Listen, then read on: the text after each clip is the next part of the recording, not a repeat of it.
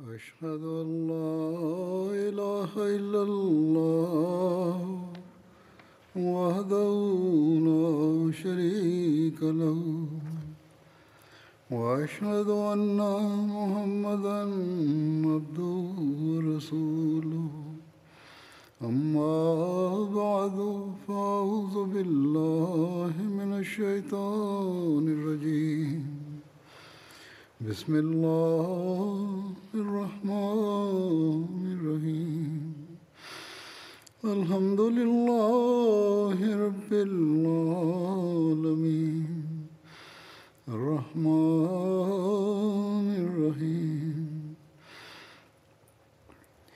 مالك يوم الدين إياك نعبد وإياك نستعين اهدنا الصراط المستقيم صراط الذين أنعمت عليهم غير المغضوب عليهم ولا الضالين. Di antara orang-orang yang diberikan kabar suka surga oleh Rasulullah Sallallahu Alaihi Wasallam, salah satunya adalah Hadrat Umar radhiyallahu anhu. Hadrat Abu Musa radhiyallahu anhu meriwayatkan, tatkala saya tengah bersama Rasulullah Sallallahu Alaihi Wasallam dalam salah satu kebun di Madinah, tiba-tiba datang seseorang yang datang dan meminta agar dibukakan pintu.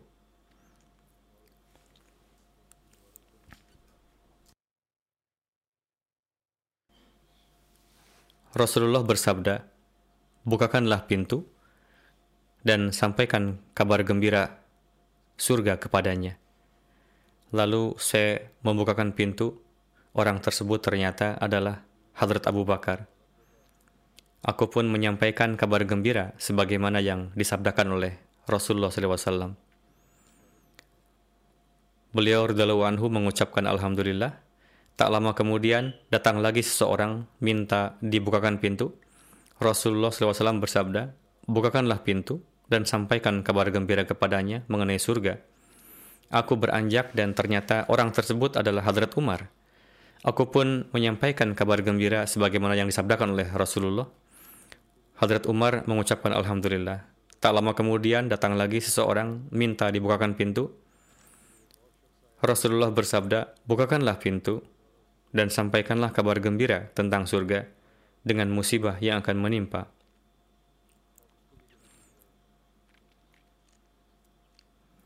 Ternyata orang itu adalah Hadrat Utsman bin Affan.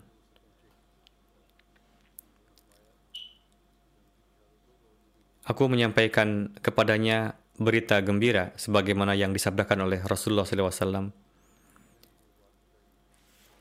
Hadrat Utsman lalu berkata, Alhamdulillah, dan berkata, untuk terhindar dari musibah, hanya Allah lah yang dapat dimintai pertolongan.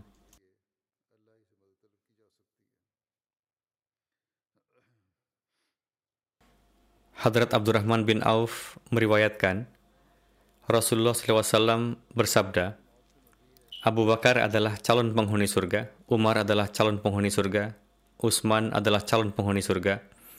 Rasulullah bersabda berkenaan dengan 10 orang bahwa Ali adalah calon penghuni surga, Talha, Zubair, Abdurrahman bin Auf, Sa'ad bin Abi Waqas, Sa'id bin Zaid, Abu Ubaidah bin Jarrah adalah calon penghuni surga. Hadrat Abu Hurairah berkata, suatu ketika kami tengah bersama dengan Rasulullah. Rasulullah SAW bersabda, ketika tengah tertidur, saya melihat diri saya tengah berada dalam surga. Apa yang saya lihat? Ada seorang wanita yang tengah wudhu di sisi istana. Saya bertanya, milik siapa istana ini? Orang-orang berkata, ini adalah milik Umar bin Khattab. Kemudian aku teringat dengan kecemburuan Umar. Aku pun berbalik, spontan Umar menangis. Ia berkata, apakah kepada Tuhan aku akan cemburu, wahai Rasulullah? Hadrat Abu Sa'id Khudri meriwayatkan, Rasulullah SAW pernah bersabda, di antara orang-orang Illiyin akan ada yang melihat kepada penduduk surga. Disebabkan karena wajahnya, surga menjadi berkilauan cahaya, seolah-olah bintang yang berkilau.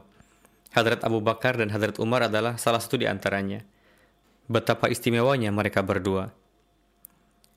Hadrat Abdullah bin Mas'ud meriwayatkan, Rasulullah SAW bersabda, ada seorang pria dari antara ahli surga datang menghampirimu. Lalu datang Hadrat Abu Bakar radhiyallahu anhu, lalu bersabda, ada seorang pria dari antara ahli surga datang menghampirimu. Lalu datang Hadrat Umar radhiyallahu anhu. Dalam riwayat lain, Hadrat Anas meriwayatkan, Rasulullah SAW bersabda, Abu Bakar dan Umar adalah pemimpin para ahli surga dari kalangan awalin dan akhirin yang berusia tua, terkecuali para nabi dan rasul alaihimussalam. Hadrat Abu Hurairah radhiyallahu anhu meriwayatkan, Rasulullah sallallahu alaihi wasallam bersabda, Umar bin Khattab merupakan lentera bagi para ahli surga. Diriwayatkan dari Rasulullah sallallahu alaihi wasallam, Hadrat Aqwa bin Amir meriwayatkan bahwa Rasulullah sallallahu alaihi wasallam bersabda, jika seandainya ada nabi sepeninggalku, maka itu pasti adalah Umar bin Khattab radhiyallahu anhu. Yang dimaksud adalah kenabian yang datang segera sepeninggal Rasulullah. Karena berkenaan dengan Masih dan Mahdi yang dinubuatkan akan datang, Rasulullah SAW sendiri menyebutnya dengan sebutan Nabiullah. Berkenaan dengan Rasulullah menyebut Hadrat Umar sebagai muhaddath, Hadrat Aisyah meriwayatkan, Rasulullah SAW bersabda, sesungguhnya di antara umat-umat terdahulu terdapat para muhaddath. Jika dalam umatku ada muhaddath, maka itu adalah Umar bin Khattab. Hadrat Abu Hurairah meriwayatkan, Rasulullah SAW bersabda, umat-umat yang berlalu sebelum kalian, di antaranya terdapat para muhaddath. Jika di dalam umatku terdapat muhaddath, maka itu adalah Umar.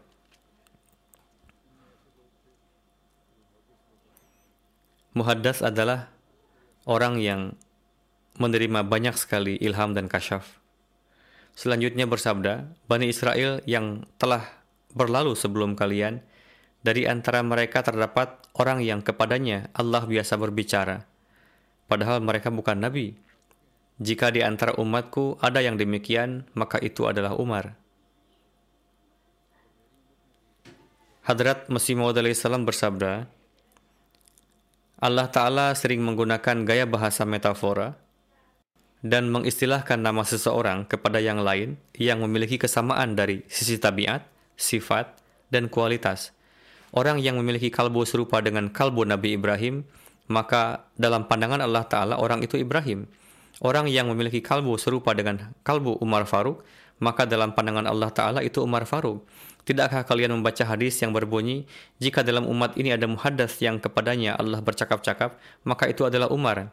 Sekarang, apakah hadis ini bermakna bahwa muhaddisin telah berakhir pada Hadrat Umar? Tidak sama sekali, melainkan maksudnya adalah orang yang memiliki kualitas ruhani seperti Hadrat Umar, maka ketika diperlukan, ia merupakan muhaddath. Beliau alaihissalam bersabda, sebagaimana saya yang lemah pun suatu kali mendapatkan ilham yang berbunyi, Fika madatun faruqiyah. Ilham selengkapnya adalah sebagai berikut, Anta muhaddathullah fika madatun faruqiyah. Yakni engkau adalah muhaddathullah, di dalam dirimu terdapat sifat-sifat Al-Faruq.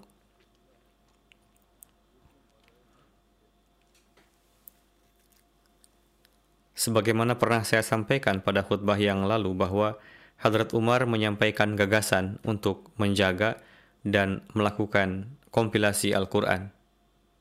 Saya akan sampaikan pada kesempatan ini. Pada masa kekhalifahan Hadrat Abu Bakar, 70 hafiz Al-Quran syahid pada perang Yamamah. Berkenaan dengan hal ini, Hadrat Zaid bin Sabit meriwayatkan, ketika orang-orang Yamamah disyahidkan, Hadrat Abu Bakar memanggil saya. Saat itu Hadrat Umar berada di dekat beliau. Hadrat Abu Bakar bersabda, Umar datang menemui saya dan melaporkan bahwa pada perang Yamamah, banyak sekali orang yang syahid. Untuk itu, saya khawatir jangan sampai dalam peperangan lain pun para qari atau ahli Quran terbunuh. Sehingga banyak sekali bagian Al-Quran yang akan hilang, kecuali kalian mengumpulkan naskah Al-Quran pada satu tempat. Saya mengusulkan agar Tuan mengumpulkan seluruh naskah Al-Quran pada satu tempat. Hadrat Abu Bakar bersabda, "Bagaimana mungkin saya mengatakan sesuatu yang tidak pernah dikatakan oleh Rasulullah?" Umar berkata, "Demi Tuhan, apa yang Anda lakukan ini adalah amalan yang baik." Hadrat Umar berkali-kali mengatakan demikian kepada saya, hingga akhirnya Allah Ta'ala membukakan dada saya untuk mengamalkannya. Sekarang saya sepakat dengan apa yang Umar usulkan, yakni untuk mengumpulkan naskah-naskah. Kemudian Zaid bin Sabit memulai tugas tersebut. Rinciannya pernah saya jelaskan sebelum ini. Berkenaan dengan Hadrat Umar adalah Hafiz Quran, Hadrat Muslim Mau'ud anhu bersabda,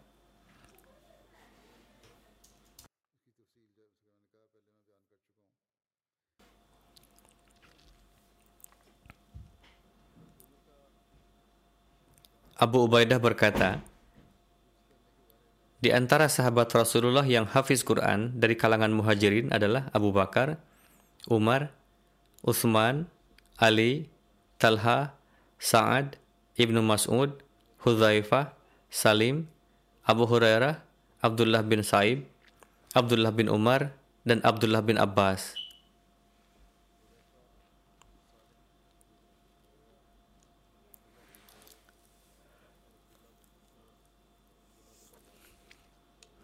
Dikatakan pula bahwa sebagian wahyu yang turun kepada Rasulullah memiliki keselarasan dengan gagasan Hadrat Umar, atau pendapat Hadrat Umar disepakati atau diafirmasi oleh Al-Quran dalam Sihah Sittah. Dijelaskan perihal keselarasan tersebut. Di antara hadis tersebut disebutkan perihal keselarasan dalam tiga hal. Untuk itu, jika riwayat-riwayat Sihah Sittah tersebut dicermati secara keseluruhan, jumlahnya menjadi 7. Dalam Sahih Bukhari, Hadrat Umar meriwayatkan, dalam 3 hal, gagasan saya bersesuaian dengan kehendak Allah Ta'ala. Saya berkata, "Wahai Rasulullah, jika kita menjadikan maqam Ibrahim sebagai tempat salat, setelah itu turun ayat yang berbunyi, 'Wattakhidhu mim maqami Ibrahim musalla.'" Selanjutnya saya pernah mengatakan berkenaan dengan hukum pardah. Kemudian turun ayat perihal hukum pardah. Saya katakan, "Wahai Rasulullah, mohon kiranya huzur memerintahkan para istri tuan untuk berpardah. Ada hal baik dan buruk yang menimpa beliau-beliau." Lalu turunlah ayat mengenai hukum pardah ketika istri-istri Nabi saling cemburu dan menjurus pada hal-hal yang tidak elok. Melihat hal itu, Hadrat Umar berkata, "Saya telah katakan kepada para istri Rasul yang salah satunya adalah putri Hadrat Umar sendiri." Beliau berkata, "Jika Rasulullah menceraikan kamu, saya berharap semoga Tuhan beliau memberikan ganti istri-istri yang lebih baik darimu untuk Rasulullah." Setelah itu turun ayat yang berbunyi, "Asa rabbuhu in tallaqakunna ayyubdilahu azwajan khairam minkunna." Artinya, jika Nabi menceraikan kamu, boleh jadi Tuhannya akan memberi ganti kepadanya dengan istri yang lebih baik daripada kamu. Dalam Sahih Bukhari terdapat satu riwayat, Hadrat Ibnu Umar meriwayatkan, Hadrat Umar bersabda, "Dalam 3 kesempatan, gagasan saya selaras dengan wahyu Allah Ta'ala mengenai maqam Ibrahim, mengenai pardah, dan mengenai tawanan Badar. Namun berkenaan dengan para tawanan Badar, riwayatnya tidak benar. Perihal ini, Hadrat Muslih Mau'ud pun telah membahasnya secara mendalam. Begitupun Hadrat Mirza Bashir Ahmad telah menulisnya dengan disertai bukti-bukti. Para ulama salaf dan mufasirin pun telah membahasnya dan membuktikan bahwa riwayat yang berkenaan dengan pemberian hukuman kepada para tawanan Badar tidaklah benar. Rinciannya pernah saya sampaikan pada khutbah terdahulu." Dalam Sahih Muslim disebutkan keselarasan gagasan Hadrat Umar dengan wahyu Al-Quran berkenaan dengan tidak mensalatkan jenazah orang munafik. Hadrat Ibnu Umar meriwayatkan, ketika Abdullah bin Ubay bin Sulul meninggal, anaknya Abdullah bin Abdullah datang menghadap Rasulullah dan berkata, mohon kiranya huzur berkenan memberikan kain huzur agar saya dapat mengafani jenazah ayah saya dengan kain tersebut. Lalu Rasulullah memberikan kain beliau. Ia memohon lagi kepada Rasulullah, mohon huzur berkenan mensalatkan jenazahnya. Rasulullah beranjak untuk mensalatkan jenazahnya. Hadrat Umar tengah berdiri dan memegang kain Rasulullah dan memohon, wahai Rasulullah, Tuhan akan mensalatkan jenazah orang ini, padahal Allah Ta'ala telah melarang Tuhan untuk mensalatkan orang munafik. Rasulullah bersabda, Allah Ta'ala telah memberikan wewenang kepada saya dan bersabda, istaghfir lahum wala tastaghfir lahum, yakni kamu memohonkan ampun bagi mereka atau tidak kamu mohonkan ampun bagi mereka adalah sama saja. Kendati pun kamu memohonkan ampun bagi mereka 70 kali, aku akan memohon ampunan lebih dari 70 kali. Hadrat Umar berkata, ini adalah jenazah orang munafik. Namun Rasulullah tetap mensalatkan jenazahnya. Baru Allah Ta'ala menurunkan ayat berikut, wala tusalli ala ahadim minhum mata abadan. Janganlah engkau mensalatkan jenazah salah seorang dari antara mereka, yaitu orang-orang munafik, dan jangan pernah berdiri di kuburan mereka untuk mendoakannya. Dalam Sunan Tirmizi disebutkan perihal keselarasan gagasan Hadrat Umar dengan wahyu Al-Quran berkenaan dengan pengharaman minuman keras. Hadrat Umar bin Khattab berdoa, ya Allah, anugerahkanlah kepada kami hukum yang menenteramkan berkenaan dengan arak. Setelah itu turunlah ayat surah Al-Baqarah yang berbunyi, Yas'alunaka 'anil khamri wal maisir. Mereka bertanya kepadamu tentang khamr dan judi. Katakanlah, pada keduanya terdapat dosa yang besar dan beberapa manfaat bagi manusia, tetapi dosa keduanya lebih besar dari manfaatnya. Setelah ayat ini turun, diperdengarkan kepada Hadrat Umar. Hadrat Umar berkata, ya Allah, turunkanlah hukum yang jelas kepada kami perihal arak. Lalu turunlah surah An-Nisa, ayat yang berbunyi, la taqrabus salata wa antum sukara.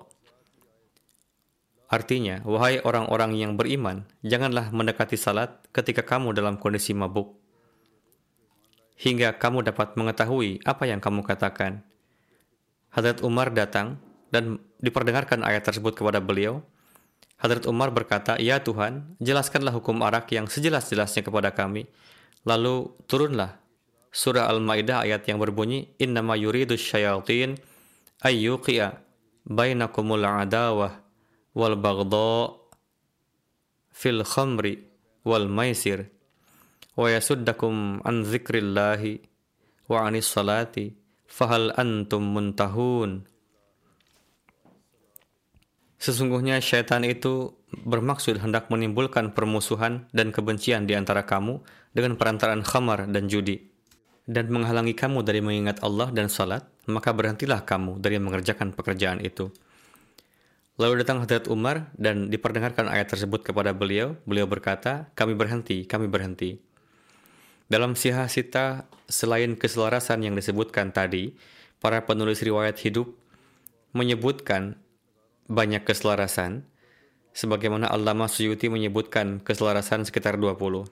Hadrat Masih Mau'ud Islam bersabda, tahukah Anda betapa tingginya derajat Hadrat Umar radhiyallahu anhu di antara para sahabat, sehingga terkadang wahyu Al-Quran turun selaras dengan gagasan beliau radhiyallahu anhu. Terdapat hadis mengenai beliau juga bahwa setan berlari dari bayangan Umar. Hadis kedua berbunyi, jika setelahku ada Nabi, maka itu adalah Umar. Hadis ketiga, di kalangan umat-umat terdahulu terdapat muhaddas. Jika dalam umatku ada muhaddas, maka itu adalah Umar. Gagasan-gagasan yang diberikan oleh Hadrat Umar dalam peperangan dan diterima oleh Hadrat Rasulullah SAW berkenaan dengan hal itu terdapat riwayat. Namun yang meriwayatkan ragu apakah diriwayatkan oleh Hadrat Abu Hurairah atau Hadrat Abu Sa'id. Diriwayatkan pada waktu Perang Tabuk, kaum muslimin mengalami kelaparan sehingga mereka berkata, wahai Rasulullah, izinkanlah kami menyembelih unta-unta pengambil air untuk disembelih untuk dimakan dan lemaknya untuk digunakan.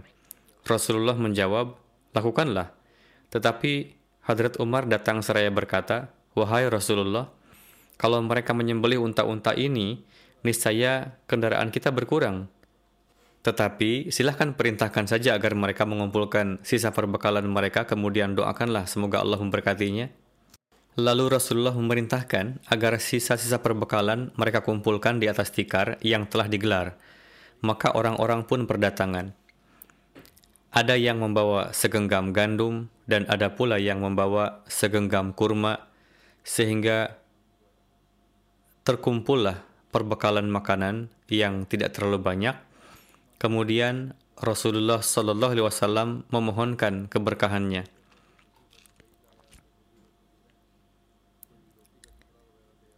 Setelah itu, Rasulullah berkata kepada mereka, ambillah dan penuhilah wadah-wadah makanan kalian.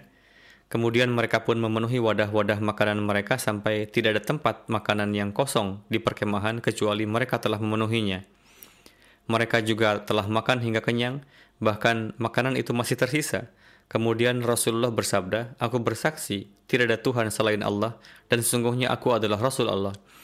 Seorang hamba yang menghadap Allah dengan dua kalimat tersebut tanpa ragu, pasti tidak akan dihalangi masuk surga. Riwayat Muslim.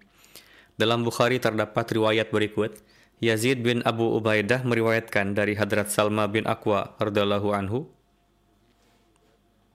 bahwa beliau berkata, dalam suatu perjalanan, perbekalan orang-orang telah berkurang dan tidak tersisa sedikit pun. Mereka memohon izin kepada Rasulullah untuk menyembelih unta.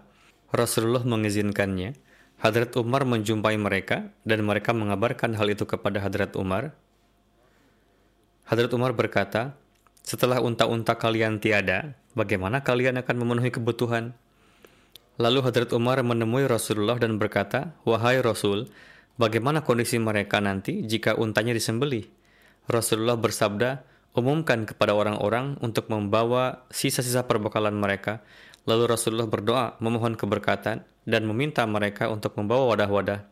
Orang-orang mulai memenuhi wadahnya hingga setelah selesai, Rasulullah bersabda, aku bersaksi bahwa tiada Tuhan selain Allah dan aku adalah Rasul Allah.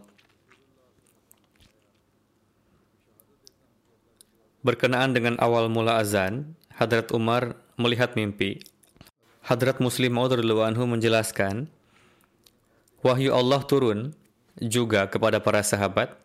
Pada zaman Rasulullah SAW, Allah Ta'ala mengajarkan azan kepada seorang sahabat yang bernama Abdullah bin Zaid dengan perantaraan wahyu.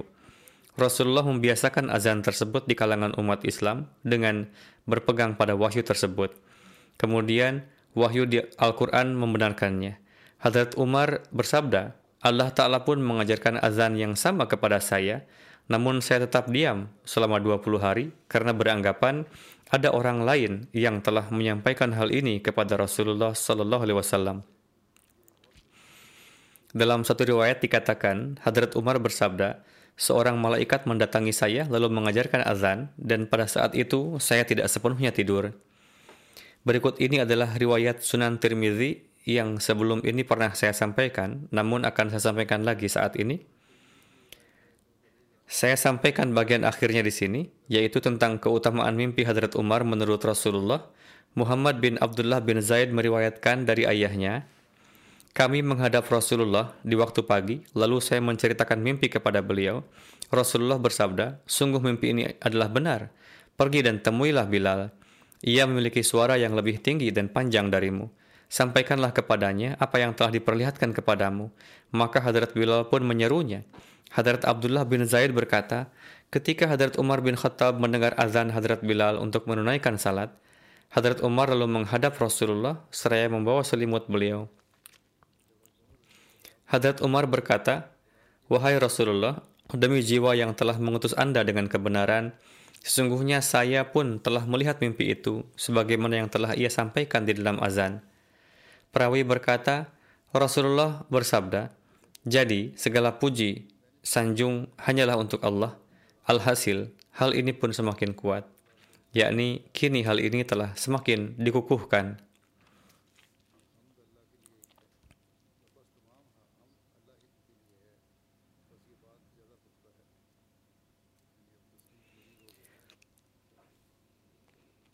tentang bagaimana adab dan penghormatan Hadrat Umar terhadap Rasulullah SAW dan bagaimana makom Rasulullah di mata Hadrat Umar, terdapat hadis yang diriwayatkan oleh Hadrat Ibnu Umar radhiyallahu anhuma.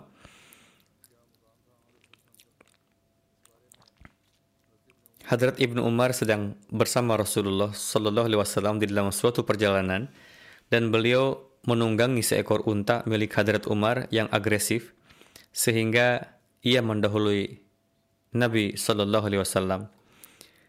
Ayahnya yaitu Hadrat Umar berkata kepada sang putra, "Wahai Abdullah, siapapun hendaknya tidak mendahului Rasulullah, yakni tunggangan engkau ini hendaknya tidak melampaui tunggangan Rasulullah." Nabi Sallallahu Alaihi Wasallam bersabda kepada Hadrat Umar, "Jualah tunggangan saya ini." Hadrat Umar menjawab, "Ini kan milik Tuhan."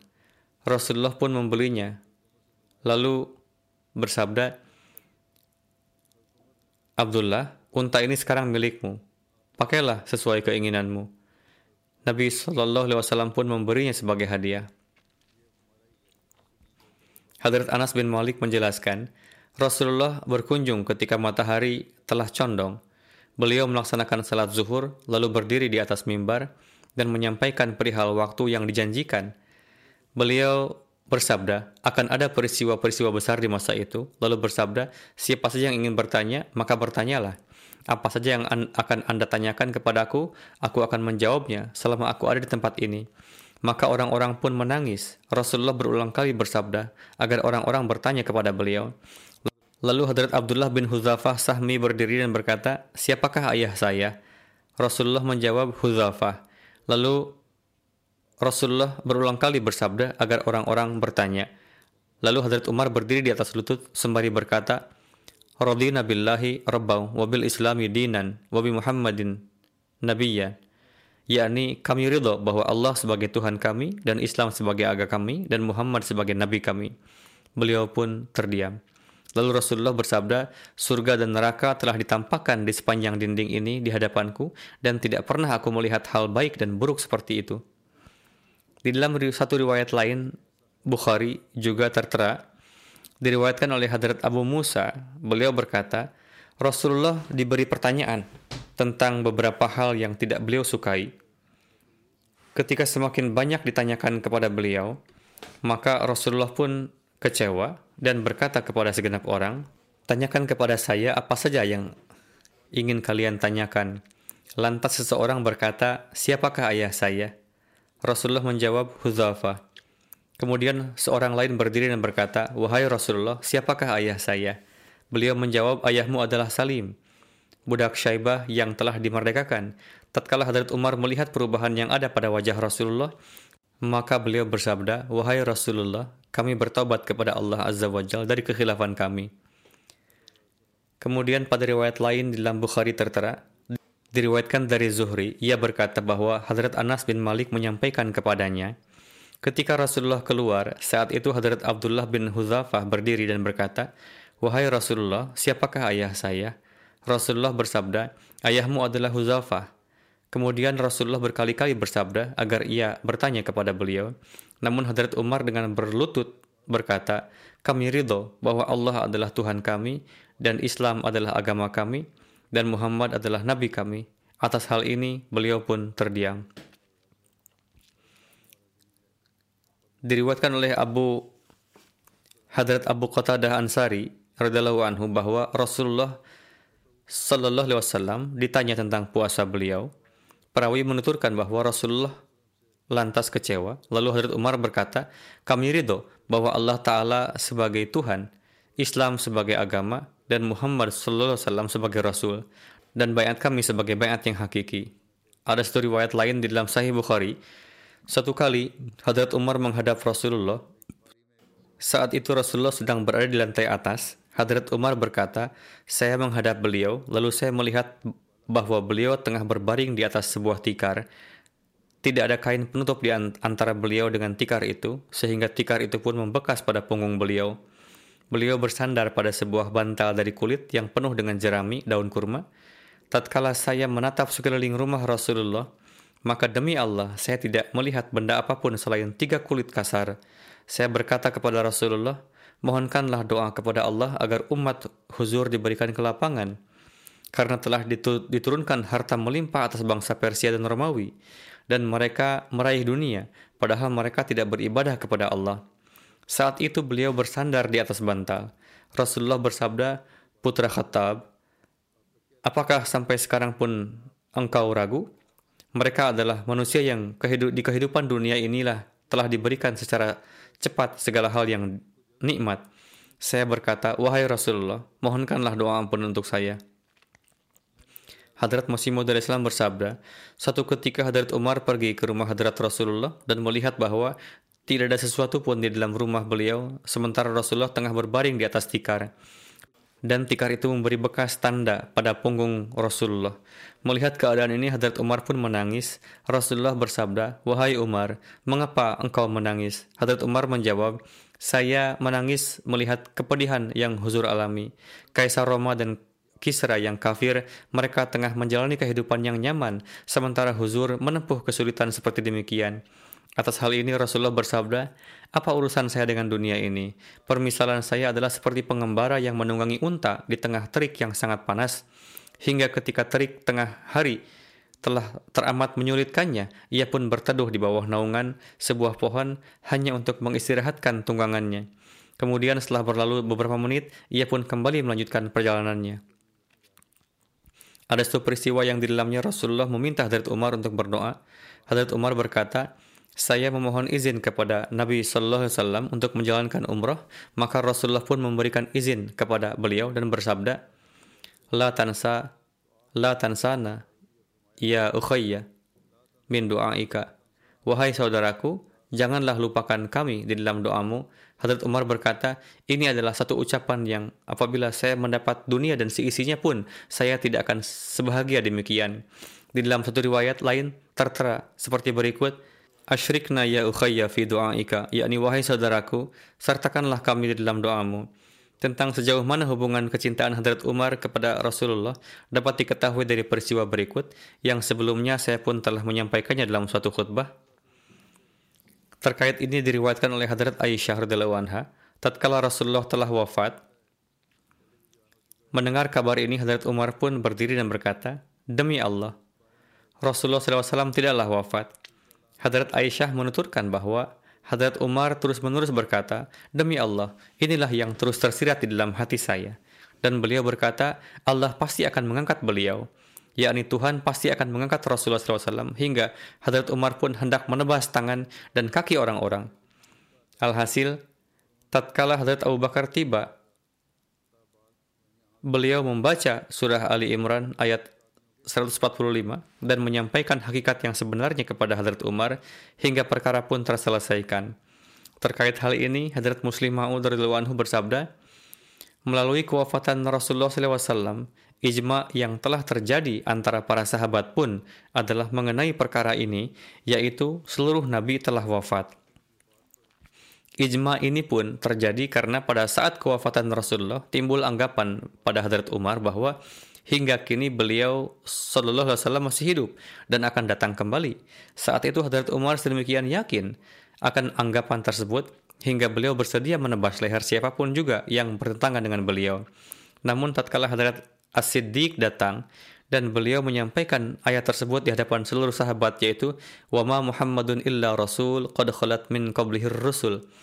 Lantas Hadrat Umar bersabda, "Kaki saya bergetar dan saya terjatuh karena kesedihan yang mendalam." Para sahabat berkata, "Kami seolah merasakan bahwa baru hari inilah ayat itu diturunkan.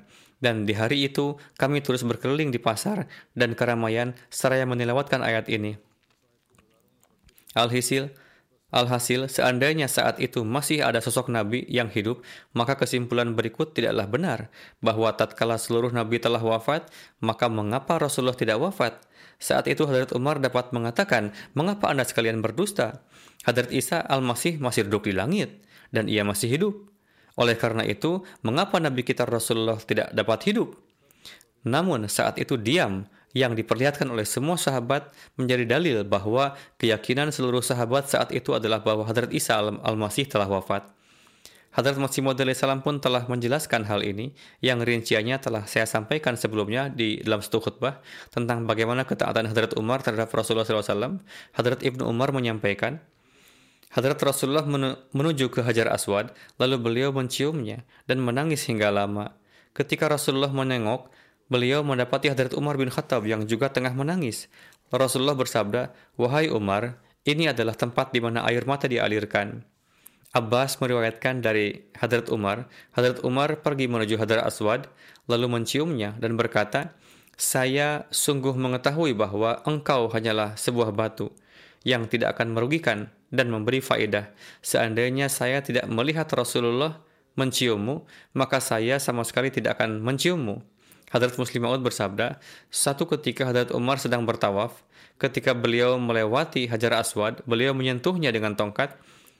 Seraya bersabda, 'Saya mengetahui bahwa engkau hanyalah sebuah batu dan tidak ada serta tidak pernah ada kekuatan di dalam dirimu. Namun saya menciummu atas dasar perintah Tuhan.'" Inilah gejolak tauhid yang dimana Hadrat Umar telah berupaya untuk meninggikannya di dunia. Beliau adalah pecinta sejati tauhid Allah Ta'ala yang Maha Esa.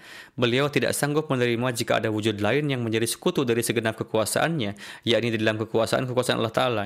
Tidak diragukan bahwa beliau telah menghormati Hajar Aswad, namun ini karena Allah Ta'ala telah berfirman untuk menghormatinya, dan bukan karena ada sesuatu yang khas di dalam Hajar Aswad tersebut. Hadrat Umar memahami bahwa jika Allah Ta'ala memerintahkan kepada kita untuk mencium sesuatu yang serendah-rendahnya sekalipun, maka kita pun harus siap untuk menciumnya, karena kita hanyalah hamba Allah Ta'ala dan bukan hamba suatu batu atau bangunan. Alhasil, Hadrat Umar menghormatinya dan beliau pun tidak mengesampingkan tauhid, dan inilah kedudukan dari seorang mukmin yang sejati. Seorang mukmin sejati memahami bahwa Baitullah hanyalah sebuah bangunan yang tersusun dari batu demi batu, sebagaimana ribuan bangunan lain di dunia yang juga terbuat dari batu. Seorang mukmin sejati memahami Hajar Aswad hanya merupakan sebuah batu seperti halnya jutaan batu lainnya yang ada di dunia ini. Namun demikian, ia pun menghormati Baitullah. Ia atau mukmin sejati pun mencium Hajar Aswad karena ia mengetahui bahwa Tuhannya telah memerintahkan kepadanya untuk menghormati benda tersebut. Meskipun ia menghormati tempat tersebut dan meskipun ia mencium Hadrat Aswad, namun ia tetap berdiri teguh dalam keyakinannya bahwa dirinya adalah seorang hamba Tuhan yang Maha Esa, bukan hamba suatu batu. Inilah hakikat yang ingin Hadrat Umar tampakkan. Beliau menyentuh Hajar Aswad dengan tongkatnya seraya berkata, "Aku menganggapmu bukanlah sesuatu. Kamu hanyalah batu sebagaimana jutaan batu lainnya di dunia ini. Namun Tuhanku telah menyatakan agar kamu dihormati, dan atas hal inilah aku menghormatimu." Seraya mengucapkan demikian, beliau pun maju dan mencium batu tersebut. Hadrat Abdullah bin Umar menyampaikan, Hadrat Umar bin Khattab bertanya kepada Rasulullah saat beliau berada di Juzanah setelah kembali dari Taif.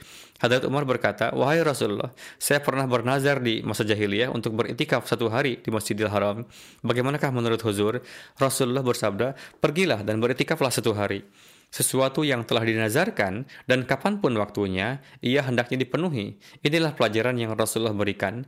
Kemudian perawi mengatakan, satu kali Rasulullah memberikan seorang perempuan dari harta khumus. Tatkala Rasulullah memerdekakan para tawanan, lalu Hadrat Umar pun mendengar perihal mereka, di mana mereka berkata bahwa Rasulullah telah memerdekakan mereka. Lalu Hadrat Umar bertanya, "Apa yang terjadi?" Mereka menjawab, "Rasulullah telah memerdekakan tawanan kaum muslimin." Hadrat Umar lalu berkata kepada putranya, "Wahai Abdullah, pergilah kepada wanita itu, yaitu yang telah Rasulullah berikan, dan bebaskanlah ia." Hadrat Huzaifah disebut sebagai sosok penjaga rahasia Rasulullah. Ada satu peristiwa di Perang Tabuk, Hadrat Huzaifah menyampaikan, Rasulullah tengah turun dari tunggangan beliau. Saat itu ada wahyu yang turun pada beliau. Saat itu Rasulullah yang tengah duduk lantas berdiri dan ia mulai menarik tali kekangnya. Saya Hadrat Huzaifah memegang tali kekangnya lalu membawa dan menundukkannya di dekat Rasulullah.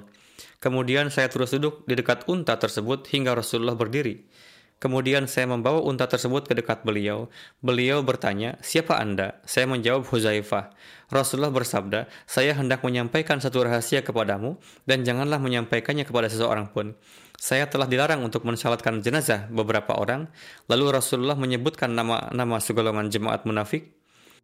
Setelah Hadrat Rasulullah wafat, di masa kekhalifahan Hadrat Umar, kapan saja ada seorang yang wafat, tatkala Hadrat Umar menganggap bahwa orang tersebut termasuk dalam kaum munafik, Maka beliau memegang tangan Hadrat Huzaifah dan membawa serta beliau dalam mensalatkan jenazahnya.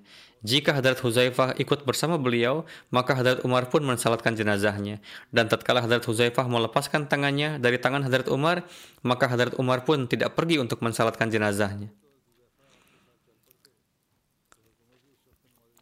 Tentang upaya Hadrat Umar dalam menyempurnakan nubuatan Rasulullah secara zahir, Hadrat Masih Mau'ud menjelaskan,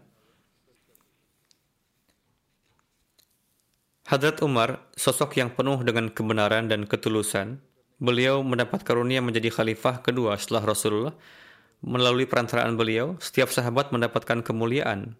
Perbendaharaan Kaisar Romawi dan Persia serta para permaisurinya jatuh di tangan mereka. Tertera bahwa ada seorang sahabat yang datang ke mahkamah Kisra. Para pembantu Kisra menghiasi singgasananya dengan kursi-kursi emas dan tembaga, serta memperlihatkan segala kebesarannya. Sahabat itu berkata, kami tidak lupa meski dengan harta ini. Kami pun telah dijanjikan bahwa gelang-gelang Kisra pun akan jatuh di tangan kami. Alhasil, Hadrat Umar pun memakaikan gelang tersebut ke seorang sahabat untuk menyempurnakan nubuatan tersebut. Hadrat Muslim Mau'ud menjelaskan bahwa laki-laki tidak diizinkan untuk mengenakan emas, namun Hadrat Umar mengenakan gelang-gelang Kisra ke seorang sahabat. Tatkala sahabat tersebut menolak untuk memakainya, Hadrat Umar pun memarahinya dan bersabda, Rasulullah telah bersabda bahwa beliau melihat gelang-gelang Kisra di tanganmu. Maka dari itu, tatkala mahkota dan jubah kebesaran Kisra masuk ke dalam harta-harta ghanimah, Hadrat Umar pun memerintahkan agar seseorang mengenakan jubah dan mahkota tersebut. Kemudian ketika ia telah mengenakannya, Hadrat Umar pun menangis dan bersabda, baru beberapa hari sebelumnya Kisra mengenakan jubah dan mahkota ini dan memerintahkan negeri Iran dengan semena-mena. Namun kini ia melarikan diri di hutan belantara. Inilah kenyataan dunia. Mungkin yang dilakukan Hadrat Umar ini tidaklah benar pada orang-orang yang melihat dengan pandangan lahiriah, karena laki-laki tidaklah diizinkan untuk mengenakan kain sutra dan emas, namun demi memberi pemahaman dan nasihat akan sesuatu hal yang baik, saat itu untuk beberapa menit Hadrat Umar memakaikan emas dan jubah sutra pada seseorang. Jadi hal yang mendasar adalah takwa kepada Allah. Segenap perintah adalah demi menumbuhkan takwa terhadap Allah.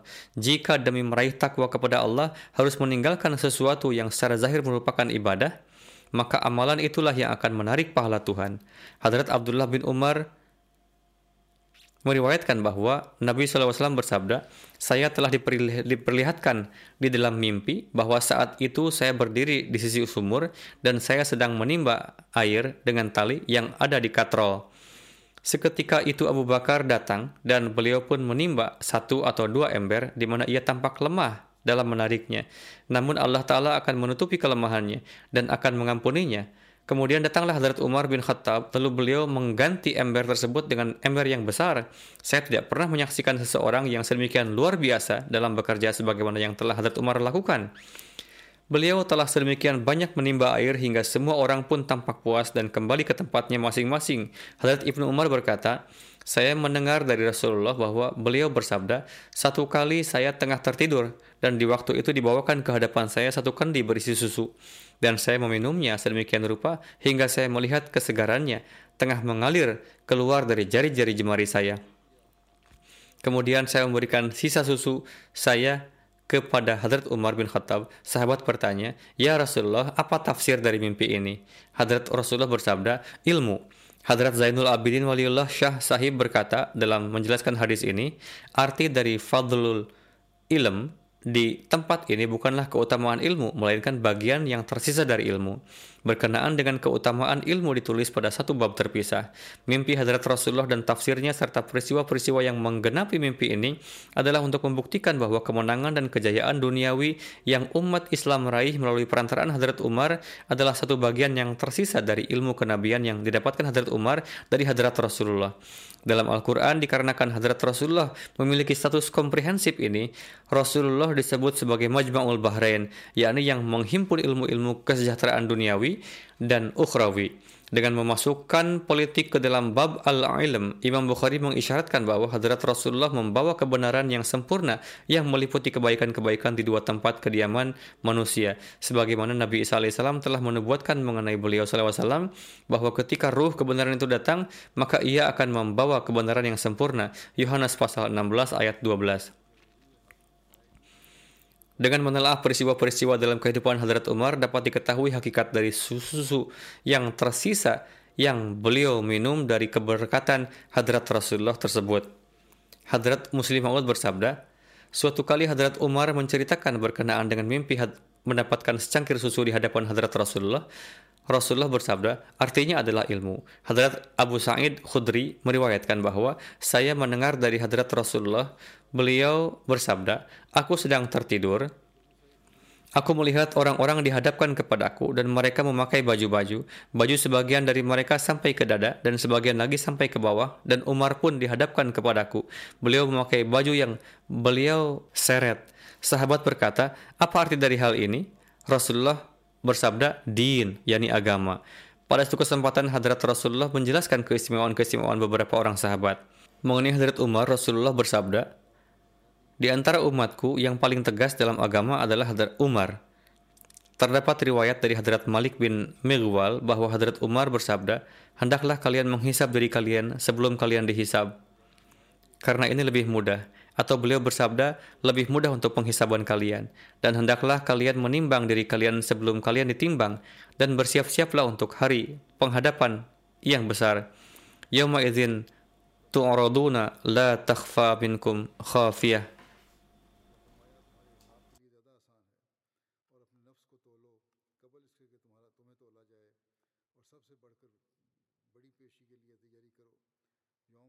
Yakni pada hari ketika kalian dihadapkan tidak sesuatu pun dari keadaan kalian yang tersembunyi.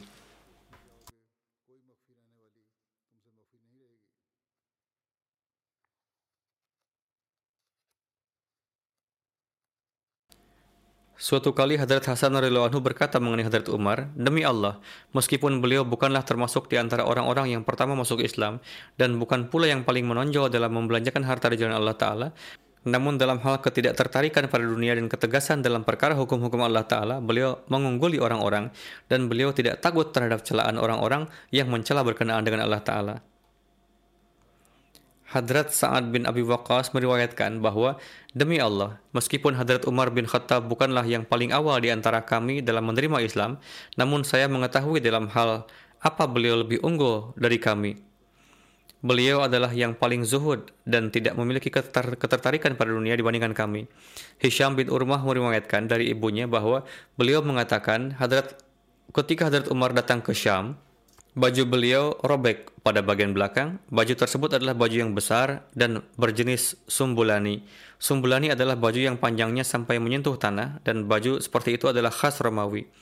Beliau mengirimkan baju tersebut kepada orang-orang Azriyat atau Ailah. Ini juga merupakan satu kota di arah menuju Syam dan terletak di pantai Laut Merah. Perawi mengatakan ia mencuci baju tersebut dan menambalnya. Ia juga menyiapkan baju model kubtari untuk Hadrat Umar. Kubtari adalah pakaian berwarna putih halus terbuat dari katun. Kemudian ia membawa kedua baju tersebut ke hadapan Hadrat Umar, lalu memberikan baju kubtari kepada beliau radhiyallahu anhu. Hadrat Umar memegang baju itu dan menyentuhnya, dan bersabda bahwa itu lebih lembut. Beliau lalu melemparkannya kepada orang tersebut dan bersabda, berikan baju saya, karena itu yang paling menyerap keringat dari antara baju-baju yang lainnya. Baju sobek yang telah kamu perbaiki, itu lebih baik. Hadrat Anas bin Malik meriwayatkan bahwa saya melihat Hadrat Umar ketika beliau sebagai Amirul Mukminin, di antara bahu beliau terdapat 3 tambalan dari kulit pada baju beliau. Dalam riwayat yang lain, Hadrat Anas meriwayatkan bahwa saya melihat 4 tambalan dari kulit pada baju di antara pundak Hadrat Umar. Pembahasan mengenai riwayat Hadrat Umar ini masih akan berlangsung pada kesempatan yang akan datang insyaAllah. Sekarang saya akan menyampaikan riwayat seorang almarhum dan akan menyalatkan juga jenazahnya setelah salat Jumat ini insyaAllah. Beliau adalah Dr. Tasir Mujtabah Sahib, dokter di Fazli Umar Hospital. Beliau wafat beberapa hari yang lalu di usia 70 tahun. Inna lillahi wa inna ilaihi raji'un. Beliau memiliki berbagai penyakit, tetapi bagaimanapun kesehatan beliau tiba-tiba memburuk, lalu semakin parah. Kemudian beliau wafat. Inna lillahi wa inna ilaihi raji'un.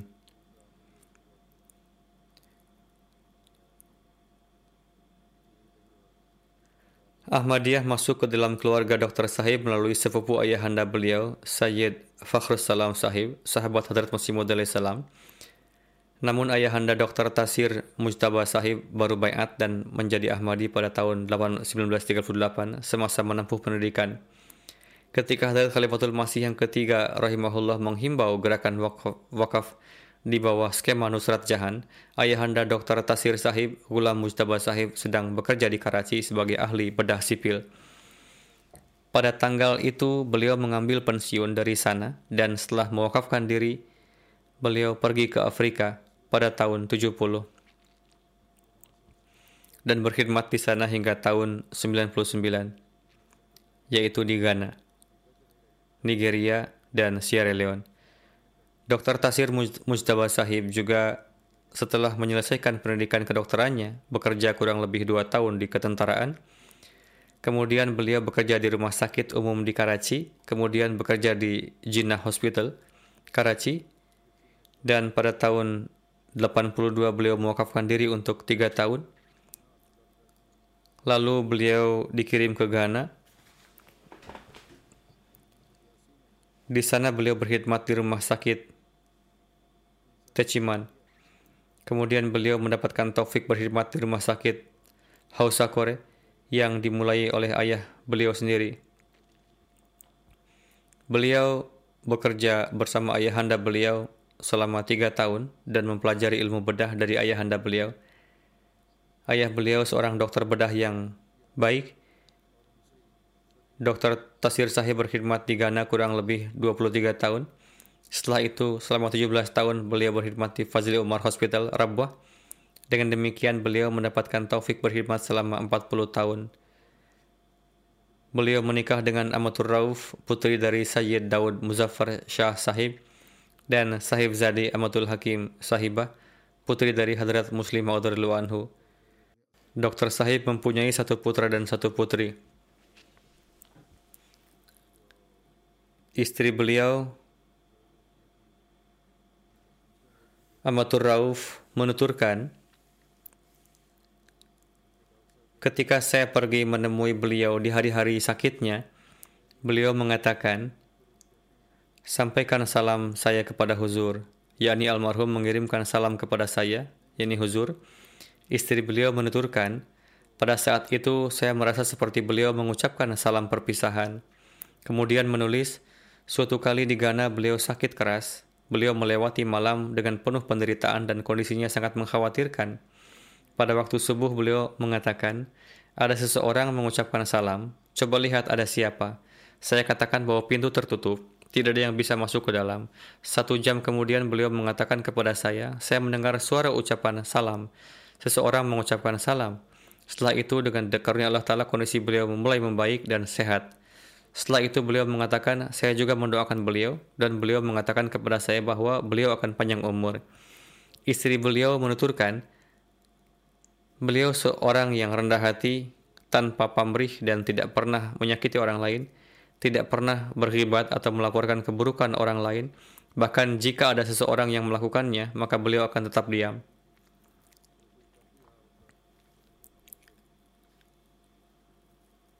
Saudara laki-laki beliau yang merupakan dokter juga menulis, kami melihat bahwa pada waktu cuti pun, almarhum biasa mengecek para pasien dan mengatakan bahwa karena dokter yang lain jarang mengecek para pasien, sedangkan pasien terus berdatangan ke rumah sakit, maka daripada mereka pulang kembali tanpa pengobatan, untuk itu saya melihat mereka dan saya menanggung beban dokter-dokter yang lain.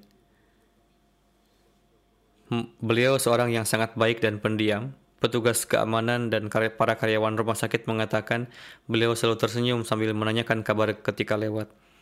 Beliau bersikap sangat baik kepada para pasien secara umum, khususnya kepada para pasien Ahmadi, dan beliau biasanya memeriksa pasien tanpa meminta biaya jika ada pasien yang datang di luar jam rumah sakit.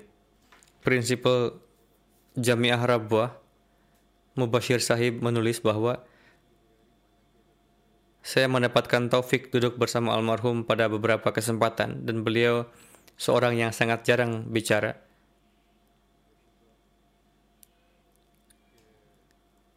Beliau berbicara dengan lembut, penuh keceriaan, kecintaan dan kerendahan hati.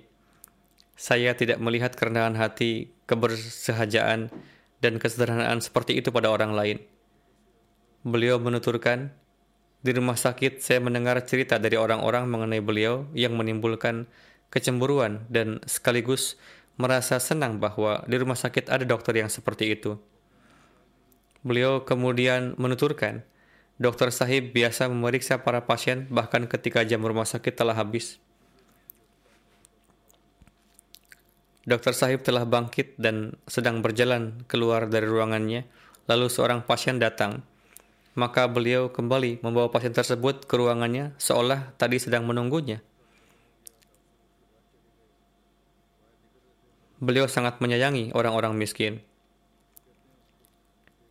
Athar Zubair Sahib, Chairman Humanity First, Jerman menuturkan, ketika saya melakukan lawatan ke Afrika pada tahun 2004, Dr. Sahib juga menyertai saya di Ghana dan di beberapa tempat lainnya.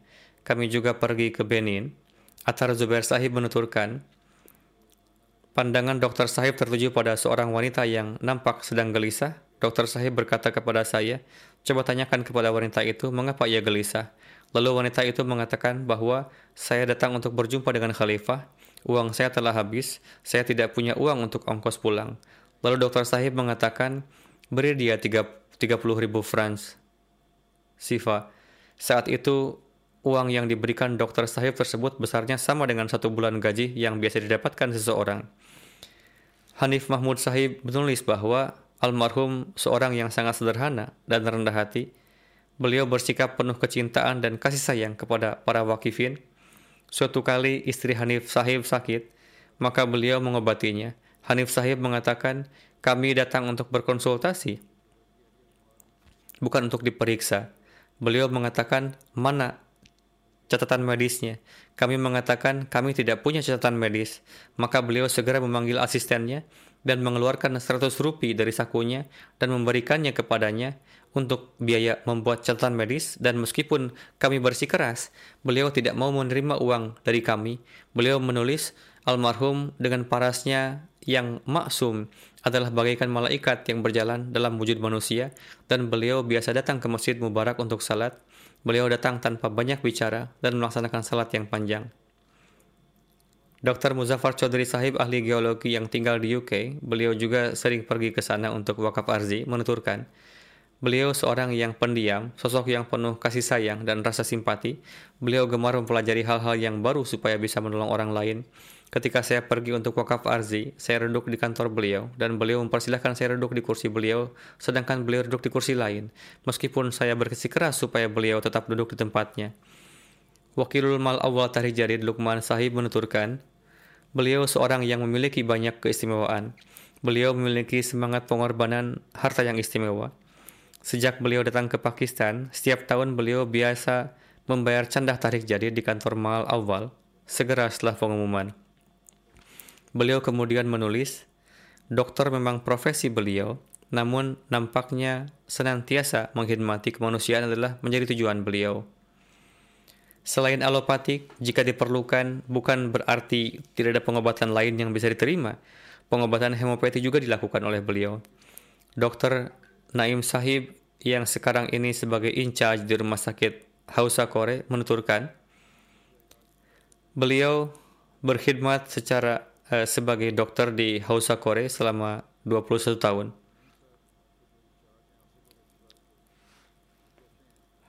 Hari ini, setelah mendengar kabar kewafatan beliau, banyak orang dari daerah tersebut yang mengenal dokter Sahib datang.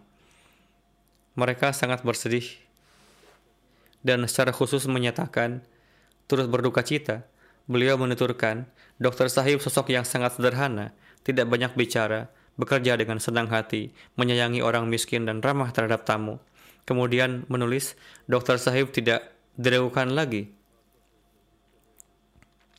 telah memberikan pengkhidmatan yang terbaik di bidang bedah di rumah sakit Hausa Kore, yang buahnya hari ini pun kita melihat dalam corak para pasien yang berdatangan ke rumah sakit ini dari berbagai negara di Afrika Barat untuk berobat dan menceritakan tentang Mujtabah dalam bahasa Afrika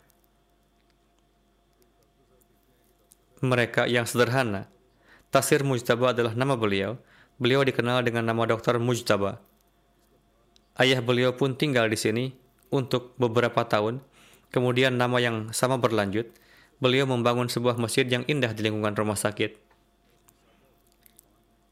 Singkatnya, Dr. Sahib adalah orang yang tulus dan pengkhidmat kemanusiaan, dan beliau menggunakan profesi beliau untuk tujuan ini. Saya juga melihat sendiri keistimewaan dalam diri ayahanda almarhum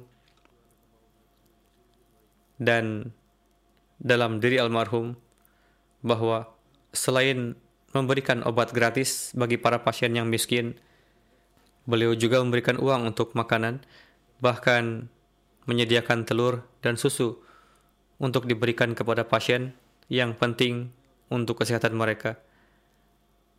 Mereka memberikan obat-obatan gratis, memberikan makanan gratis juga, dan mengatakan, gunakanlah ini supaya kamu sehat. Dr. Gulam Mujtabah Sahib juga banyak melakukan pengkhidmatan di Ghana. Namun Dr. Tasir Mujtabah Sahib lebih memajukan lagi pekerjaan ini, dan saya sendiri mengetahui hal ini dari beberapa orang Ghana yang sangat memuji beliau. Singkatnya, beliau menunaikan pengkhidmatan dengan corak wakaf yang hakiki, dan khususnya ketika para wakifin zindagi datang. Beliau secara khusus memeriksa mereka, mengobati mereka, dan menganggap mereka sebagai tamu di rumah beliau. Ketika Hadrat Khalifatul Masih yang keempat rahimahullah melakukan lawatan, beliau rahimahullah pun menginap di rumah almarhum, dan keramahan terhadap tamu adalah salah satu sifat istimewa beliau. Hanif Sahib menuliskan bahwa beliau seorang malaikat, sungguh seorang malaikat yang berjalan. Semoga Allah Ta'ala mengasihi beliau, meninggikan derajat beliau.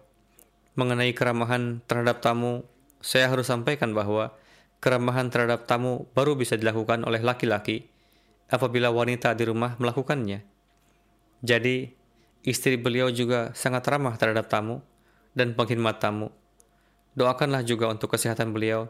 Semoga Allah Ta'ala memberikan keberkatan kepada umur dan kesehatan beliau, dan memberikan taufik kepada anak keturunan beliau untuk dapat meneruskan kebaikan-kebaikan beliau dan menunaikan kewajiban mengkhidmati.